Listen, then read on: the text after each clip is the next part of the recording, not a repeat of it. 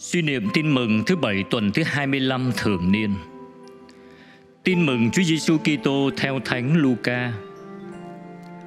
Đang lúc mọi người còn bỡ ngỡ về tất cả các việc Đức Giêsu làm, người nói với các môn đệ: "Phần anh em, hãy lắng tai nghe cho kỹ những lời sau đây. Con người sắp bị nộp vào tay người đời." Nhưng các ông không hiểu lời đó, vì đối với các ông lời đó còn bí ẩn đến nỗi các ông không nhận ra ý nghĩa. Nhưng các ông sợ không dám hỏi lại người về lời ấy. Sứ điệp. Con đường cứu thế là con đường từ bỏ mình, vác thập giá lên núi sọ.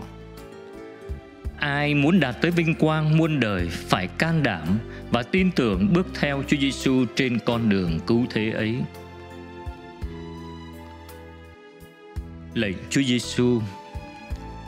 Vui sướng ai cũng thích và khổ đau ai cũng sợ. Thấy vui tìm đến, thấy khổ tháo lui. Con bây giờ cũng thế, mà các tông đồ thuở xưa cũng vậy. Lúc Chúa biến hình vinh quang, khi Chúa làm phép diệu kỳ, các tông đồ phấn khởi tin theo Chúa. Ngược lại, lúc tin báo cuộc khổ nạn, lòng các ngài như bị che khuất, chẳng hiểu và cũng không muốn hiểu. Lạy chúa chúa đến không phải được hầu hạ, nhưng là để hầu hạ mọi người. Làm vua theo tinh thần của chúa, không phải là nghênh ngang trên kiểu vàng, mà là chịu khổ đau với thần dân.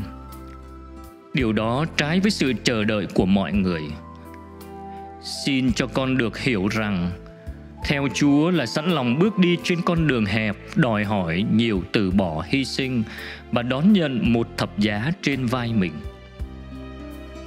Chúa có hứa ban kho tàng trên trời cho kẻ từ bỏ mình vì chúa. Xin cho con đừng trông chờ sự giàu sang trần thế. Chúa có hứa ban sức mạnh tâm hồn cho kẻ theo chúa. Xin cho con đừng thất vọng khi yếu đau sầu khổ. Chúa có hứa ban vinh quang bất diệt mai sau. Xin cho con đừng ngỡ ngàng khi bị sỉ nhục vì danh Chúa. Xin cho con thêm lòng tin cậy mến, Để con can đảm bước vào con đường hẹp Và theo Chúa tới phục sinh vinh quang. Amen. Ghi nhớ, Con người sẽ phải bị nộp.